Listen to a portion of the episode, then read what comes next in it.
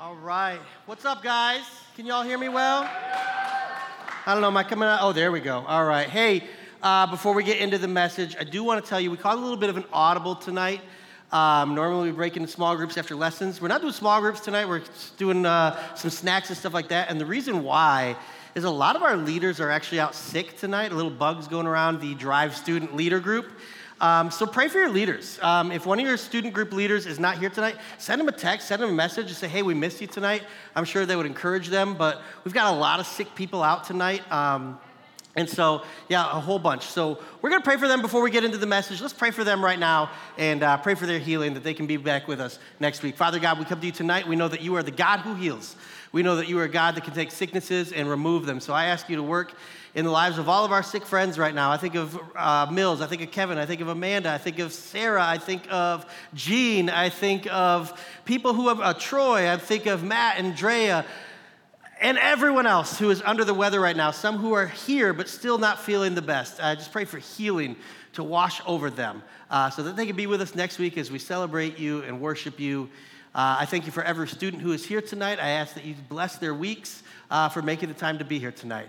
I ask as I teach this lesson that you take over my words, calm my mind, and keep me focused as I speak uh, your truths. Uh, prepare our hearts as we hear from you tonight uh, so that we are ready and willing to listen to what you have to say to us. In your name we pray. Amen. Um, guys, other than people being sick, uh, who's excited to be here tonight? Yeah! All right, good deal.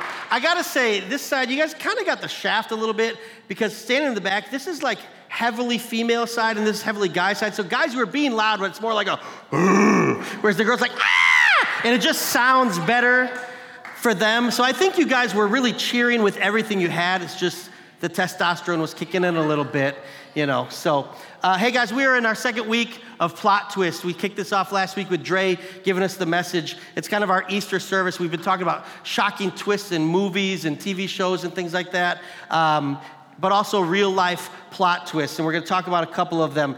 And you know, uh, they can leave us feeling all sorts of different things. I guess it de- depends on the type of plot twist you get hit with. Some are good, some are bad. Um, in fact, we're going to start with a little exercise. I need everybody to hold up both their hands, closed fist style, though, all right? Everyone has two hands, right?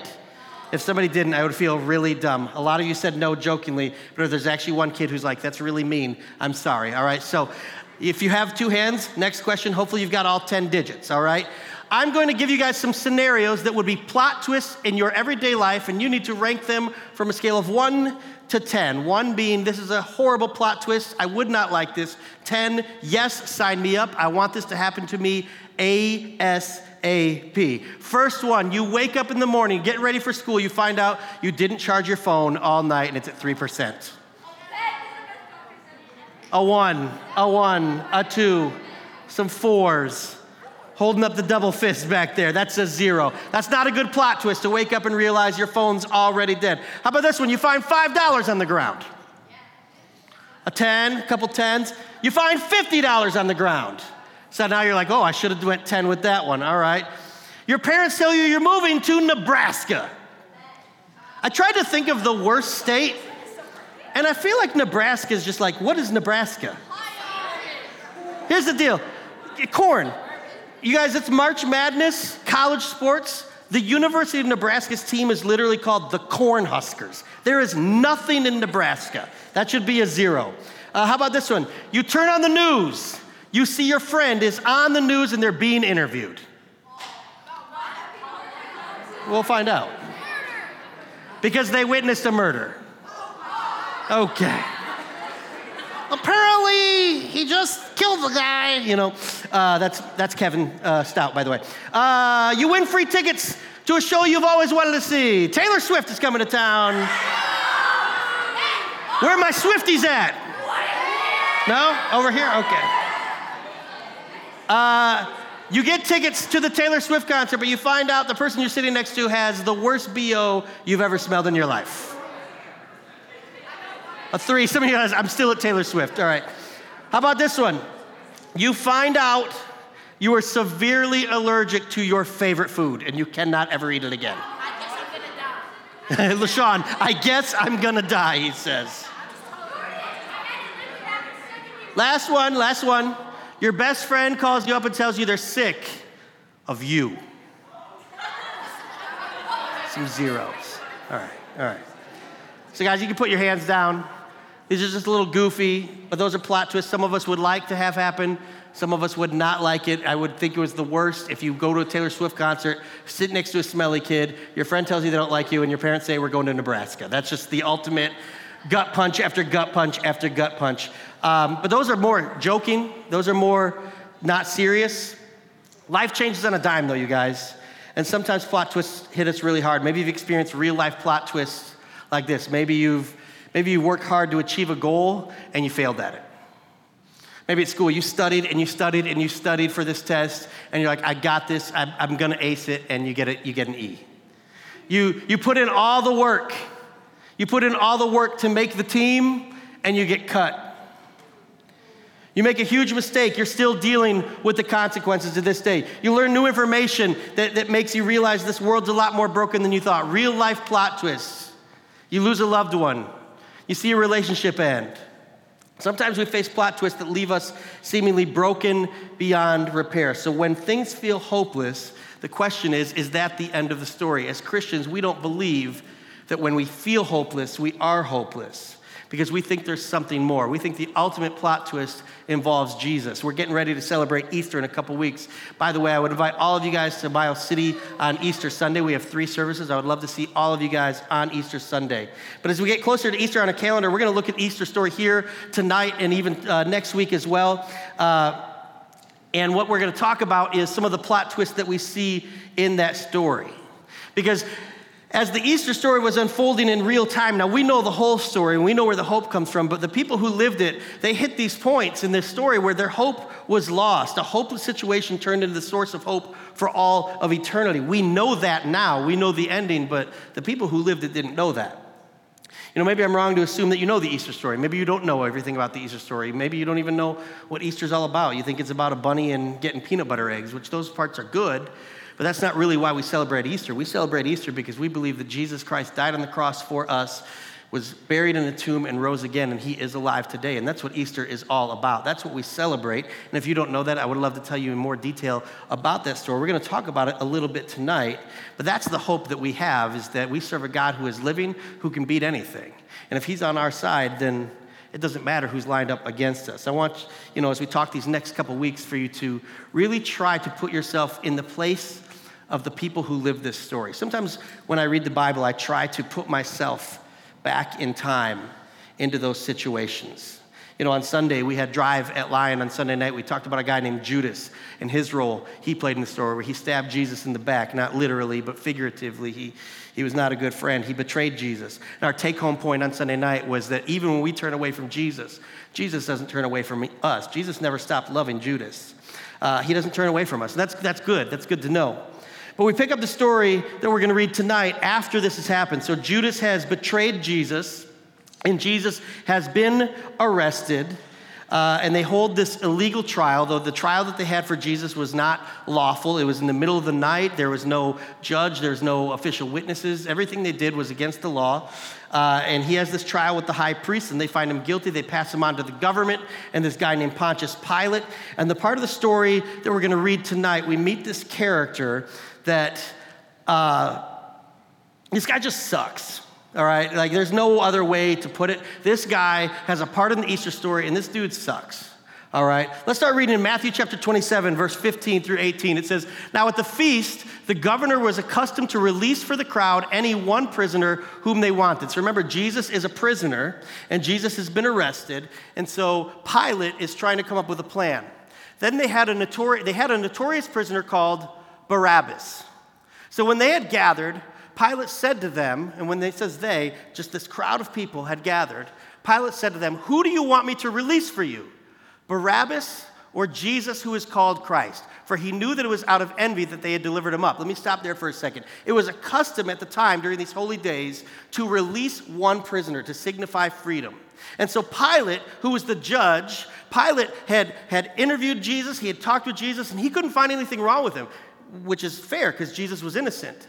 And so Pilate speaks to Jesus. He says, I don't know what this guy's guilty of. I want to let him go. But he also knows he can't just let him go, and that'll, that'll cause a riot. The Jews would, would, would like revolt, and there'd just be chaos. And so Pilate's trying to play this political game where he keeps everyone happy, and he comes up with this idea. He's like, I know what we can do. It's the holy day where we release a prisoner. So I'm going to offer them two options. I'm going to give them Jesus, the innocent one, and I'm going to give him Barabbas.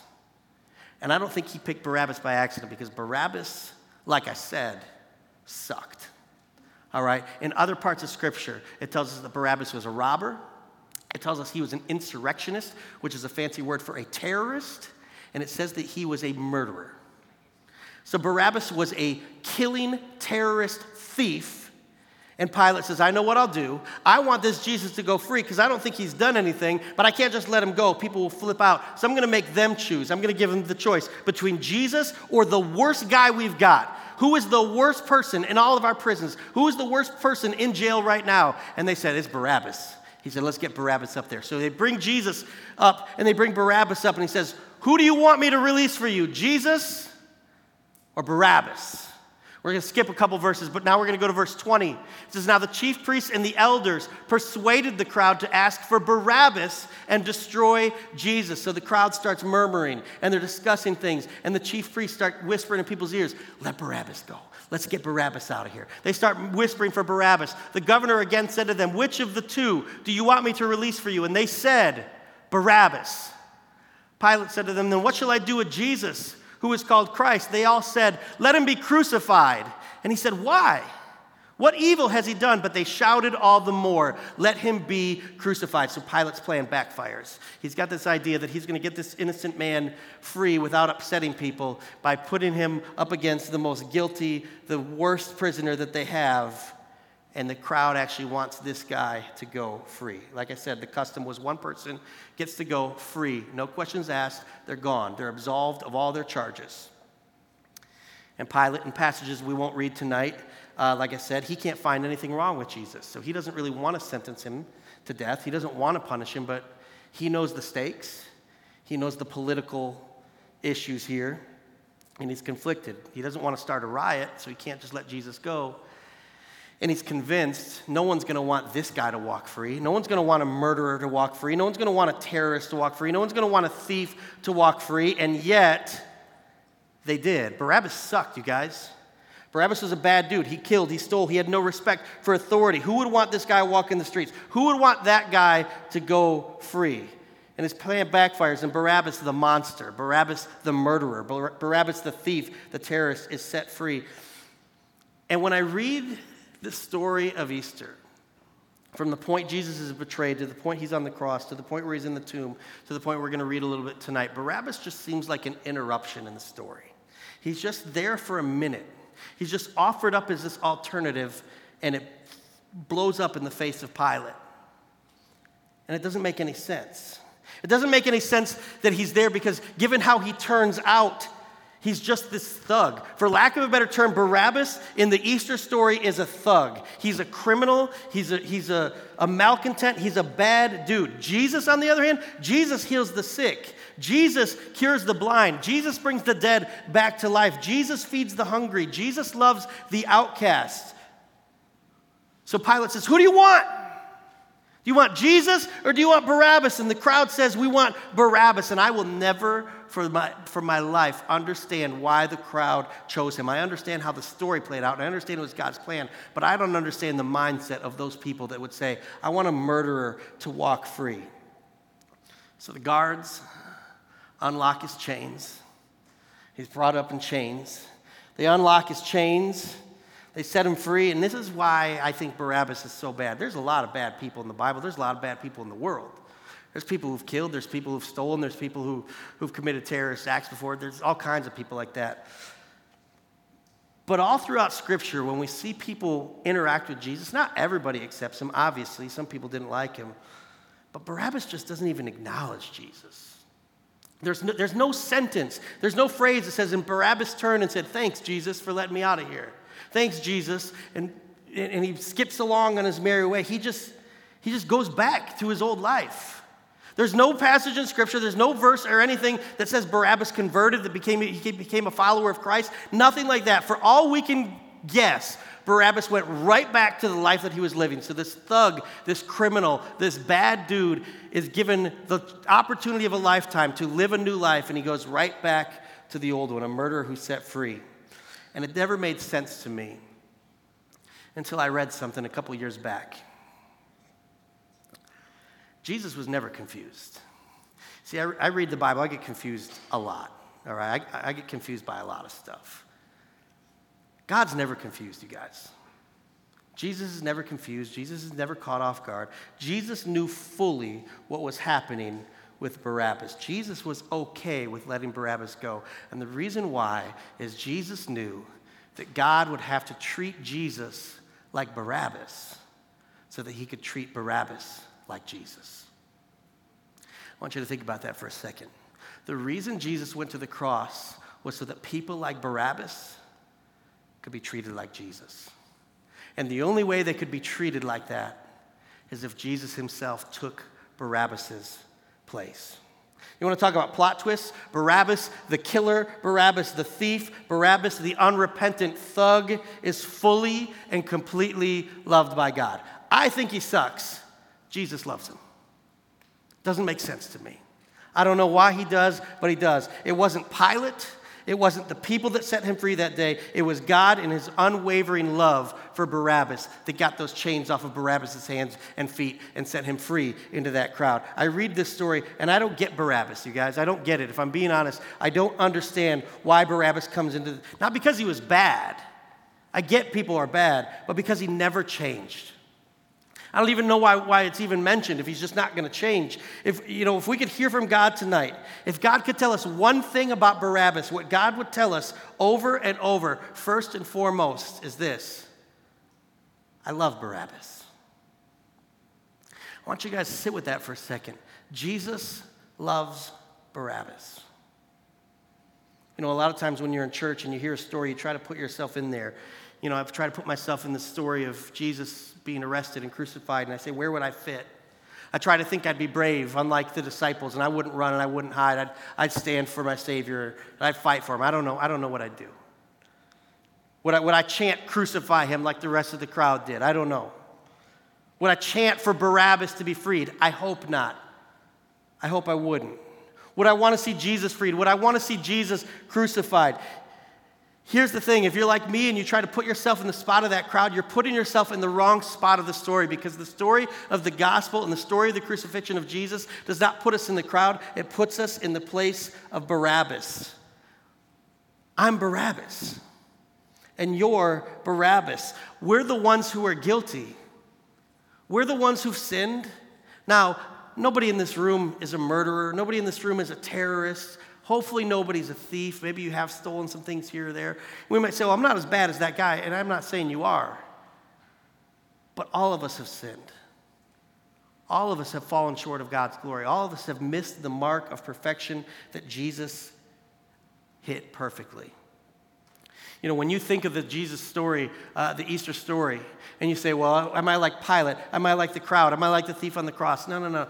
Don't put yourself in any of those spots. Put yourself in the spot of Barabbas, a guilty person who is guilty of sin, and you have to pay the price for sin, but someone took your place. And you were set free. I'm Barabbas. You're Barabbas.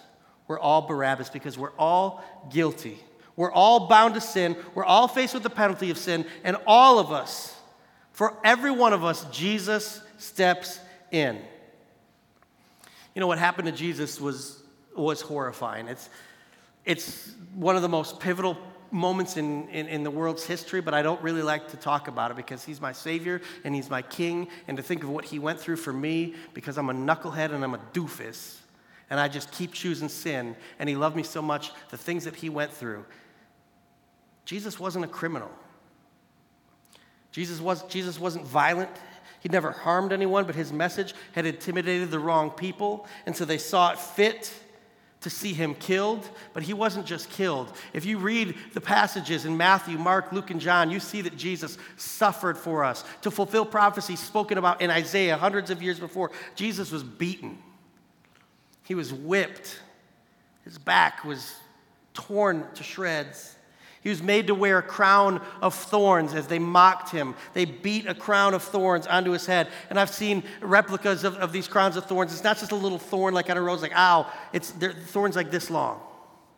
They, they shoved it onto his head and they, and they beat it onto him. He was mocked by the soldiers. He was mocked by the crowd. He was spit on. They ripped his beard from his face. They forced him to carry his own execution uh, his, his own execution device. He had to carry his own cross, and it actually tells us in Scripture that he couldn't even do it. A, a man named Simon had to step in and help him. He had to drag his cross down the road and up the hill to the place where they would nail him to it and hang him there, murdered in public, like a sick, twisted form of entertainment for people to sit and watch a man die. Jesus suffered. And in those moments, as we read that story, so did his followers. So did his friends. They were suffering too. See, we can keep reading and know how the story turns out, but man, I can't imagine being a disciple or a follower of Jesus at the time and seeing the man that I called my Savior, the man that I called my rabbi, my teacher, dying. And so they suffered. They knew Jesus as someone who healed the broken, who, who set free, bond, set people free from bondage, including themselves. They saw Jesus as someone who redeemed what was lost, but now he was being killed, and there's nothing they could do about it. They couldn't run up and take him off the cross, or they'd be put on a cross right next to him. And so as they saw Jesus die, and Jesus died on that cross. It says in Scripture, we don't have the verses for a slide. It says that they put a spear in his side and blood and water came out, which showed that his heart had burst and his heart had ruptured. And that's how we know that he was dead. See, for a lot of us, death is the final chapter in every human life. And everyone in this city on that day watched Jesus take his final breath, including some people who had believed in him, including some people who had given up everything to follow him, including people who had believed fully that he was the Son of God. They watched him breathe his last breath and they watched him die. And for them, the story seemed to be over. Jesus' enemies seemed to have won, sin won, and Jesus lost. That's how it looked. But while everyone saw death having the last word, Jesus saw a plot twist coming that no one could ever have predicted that we still talk about to this day. Let's go to John chapter 20. Uh, now, on the first day of the week, Mary Magdalene came to the tomb early while it was still dark and saw that the stone had been taken away from the tomb. Let me pause there for just a second. This verse is really encouraging to our ladies. Ladies, sometimes the guys drop the ball when it comes to living out our faith. Where were the guys? They're hiding, they're scared. We find out they're like meeting in secret. They're scared to death to be associated with Jesus. What happens? Mary comes out to the tomb. Mary has the courage and the fortitude to still be a Jesus follower, even in the wake of his death. I think that's interesting that none of the guys are anywhere to be found. It's the ladies that step up. She came to the tomb early while it was still dark and saw that the stone had been taken away from the tomb. So she ran and went to Simon Peter and the other disciple, which is John, the one whom Jesus loved, and said to them, They've taken the Lord out of the tomb, and we don't know where they've laid him. So they knew where Mary was. We see, right, we see here that, that uh, Peter and John were just, they're hiding. Mary said, Well, I'm not going to hide. I'm going to go to the tomb. So it's a couple days after Jesus has been executed. Mary, one of his closest disciples, she goes to visit the tomb, and she didn't show up expecting this new chapter that we celebrate on Easter every year now. She was there to mourn the story that she thought had just ended. She was there to mourn her friend. She was there to mourn her, her, hope. She was there to mourn her identity. And she sees an empty tomb and she runs back and she tells Peter and she tells John, she said, They've taken him. She says, They took him. Now, she doesn't see this and say, He's alive. She says, They took his body. They stole his body. And so what happens is they go out and they run to the tomb. And finally, they face their fears a little bit. And it's not good news right away. So they go to the tomb and they start exploring and they start looking inside a little bit. And verse 14 is where we get to next. It says, Having said this, she turned around. This is her, Mary. She turned around and saw Jesus standing, but she did not know that it was Jesus. Jesus said to her, Woman, why are you weeping? Whom are you seeking? Supposing him to be the gardener, she said to him, Sir, if you have carried him away, tell me where you've laid him, and I will take him away. So Jesus appears to Mary face to face. She doesn't even recognize him. She thinks he's the gardener. And he says, Why are you crying, lady? And she says, she says, Mister, if you took his body, just tell me where you put it. And Jesus said to her, Mary. There's a lot of weight in that word right there, Mary. I wonder how he said it. Because he said the name Mary, and it says, She turned and said to him in Aramaic, Rabboni, which means teacher. So when he said her name, she recognized who he was. So Mary, who went to the tomb, saw that it was empty, freaks out, says somebody stole his body. She goes, she gets John, she gets Peter. They come and they look. They're like, yeah, someone took his body. They go and they're trying to figure it out. She talks to some angels and verses that we didn't read in between there. But then Jesus himself appears to her. He says, Why are you crying? She doesn't know who he is. And she says, If you took his body, just tell me where you put it. This is messed up, man. He says her name. He says Mary, and she realizes who he is. Could you imagine in that moment realizing that the man that you saw die, the man that you loved, the man that you followed, the man that you put all your hope in, he was there and he was alive and he was healthy and he was healed? This Easter is what we celebrate what happened at the tomb. What happened at the cross is important. But if the tomb didn't happen, none of it would matter. If Jesus just died for us, it would be a noble death, but it would have solved nothing. You guys, I could take a bullet for you guys, but I can't conquer death. I could get on a cross. I'm not gonna. I could get on a cross and say, This is for all the sins of the world, but when they bury me, I'm staying in the box. I don't have the power to come out of there. I don't have the power to walk out of tombs. I don't have the power to conquer death, but Jesus did. The plot twist was not just for his friends back then. This plot twist was not just for Mary and Peter and John. It's for us today because Jesus is still alive and he's still defeating death and he's still defeating sin. And why that matters is because we still have sin in our life. You guys, some of you are carrying a whole lot of sin into this room tonight. Some of you are carrying baggage. Some of you are carrying addiction. Some of you are carrying pain. Some of you are carrying trauma. Some of you are carrying things that you would never dare speak in front of others because you're ashamed of it and you don't want to talk about it. And I get it. Sin sucks. Sin is shameful. Sin is something we're not proud of. But Jesus already paid for your sin, and you need to understand that tonight. If you're here tonight and you feel like sin is in control of your life, just like Barabbas, his chains were taken off so Jesus could love him, he did it for you too. Sin has no power over you. Why? Because when sin brings death, Jesus gives life.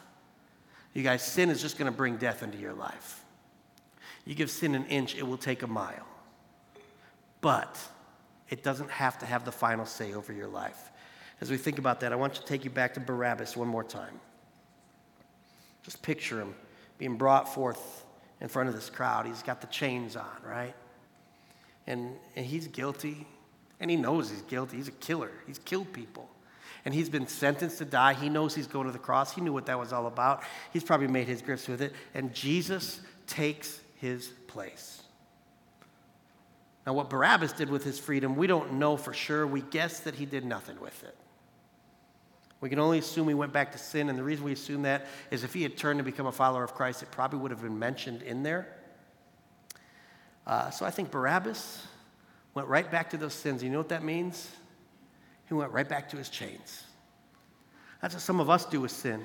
We sin and we struggle with it and we hate it. We hate how it makes us feel. We hate the guilt and the shame and all the stuff that sin brings. And we come to church and we sing the songs and we hear all the music and we hear about how Jesus has forgiven us and rescued us and redeemed us. And we drop those chains and we think it's great. And we go right back and we pick them back up and put them back on and be like, man, I hate this life. Listen, you can take those chains off because Jesus already broke them, you guys. Are you bound? Are you in chains in life? Does sin have a hold of you? First, you might not know that Jesus stepped out in your place.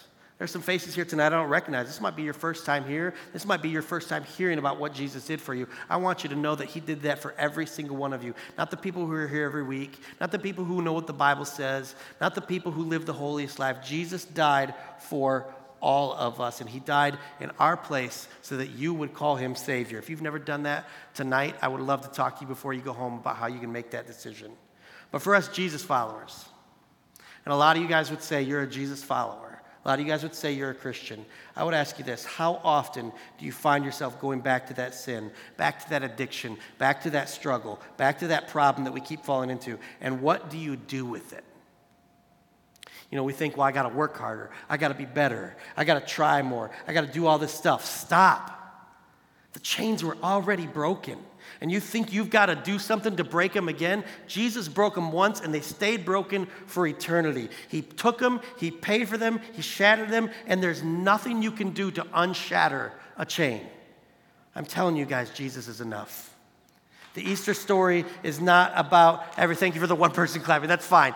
The Easter story is not about everything turning out exactly the way we would expect or want it to. It's about realizing that broken things are not doomed to stay broken forever. You don't have to stay broken. If you're here tonight and you feel like a broken person, you don't have to stay that way.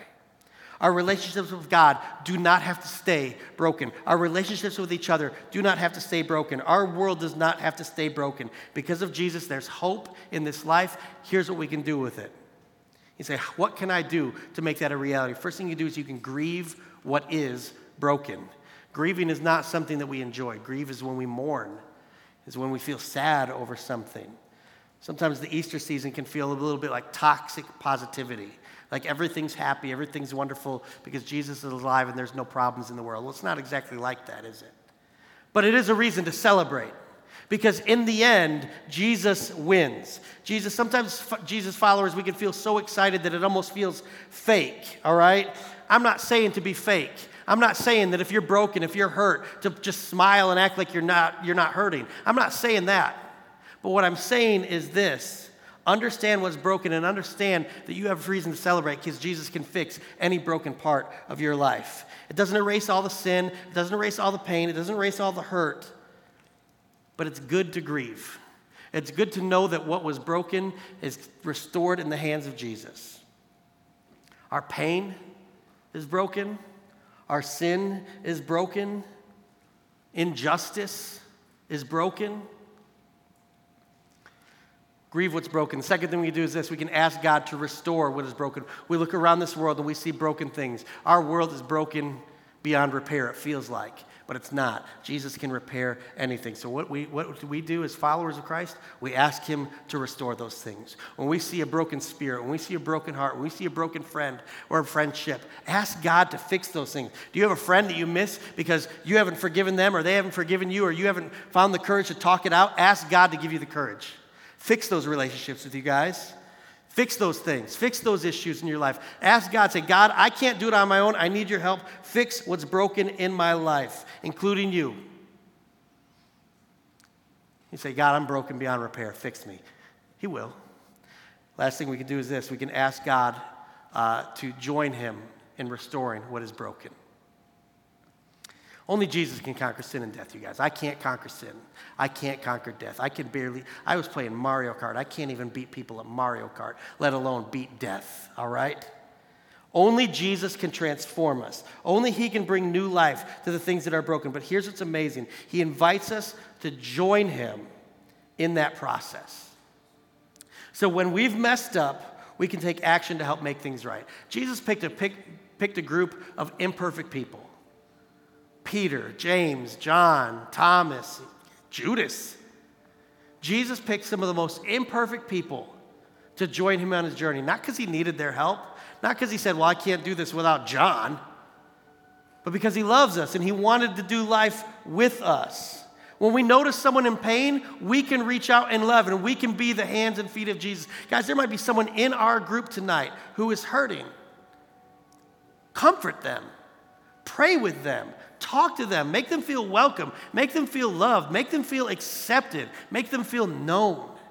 When you do that, you are being like Jesus. When we see the world is broken, we can be a part of the solution. Listen, I'm getting kind of old. I'm 43 years old. I, sometimes I feel old, sometimes I don't. When I'm with you guys, I always feel old. Can I tell you something?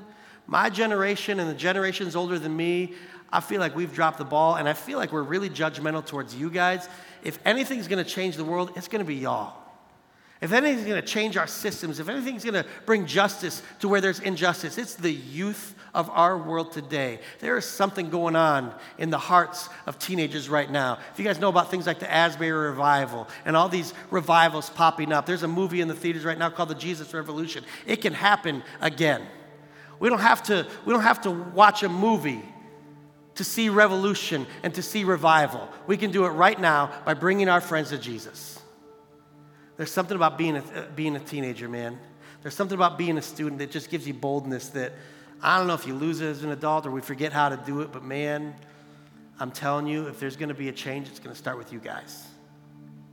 So I will challenge you to start that change. Even right here in Miles City, make some people uncomfortable. Bring so many people to church that those of us who are used to sitting in the second row, we got to give up our seats to people. Let's bring change to this world because Jesus is the one who can change all of it. Let's pray together as we finish tonight. I'm going to pray for those of you who might not know Jesus first. Father, I come to you tonight and I pray for this, the hearts of everyone who is here. I pray for everyone who can hear me right now, God. Even those who aren't paying attention, even those who, who didn't give, us, give, give, you, give you their thoughts tonight, Lord. I pray that you speak to them. I pray that you get their attention, get a hold of their heart. If there's anyone here tonight, God, who has never called on you, who has never made you the Lord of their life, I pray that you give them the courage to find me, to find their group leader, find someone to talk to, so they don't go home tonight wondering what it's like to be a follower of Jesus. They go home tonight knowing what it's like to be a follower of Jesus. God, for those of us who are followers of Christ, I ask you to work in our lives. Help us to grieve what is broken. Help us to seek you over the things that are broken, to restore those things, and help us to join you in bringing restoration to this world. We are all Barabbas, Lord but we are Barabbas and we are loved. God, thank you for loving Barabbas. Thank you for loving me. Thank you for loving every person here tonight. And thank you for dying in my place. Thank you for paying for my sins. Thank you for loving me so much that you could not leave me broken beyond repair. Thank you for fixing me and restoring me and pouring your love into me. God, again, if there's anyone here who does not know that, don't let them go home tonight without talking to someone. We thank you and we love you for what you've done and what you're going to do in the rest of our lives. In your name we pray. Amen.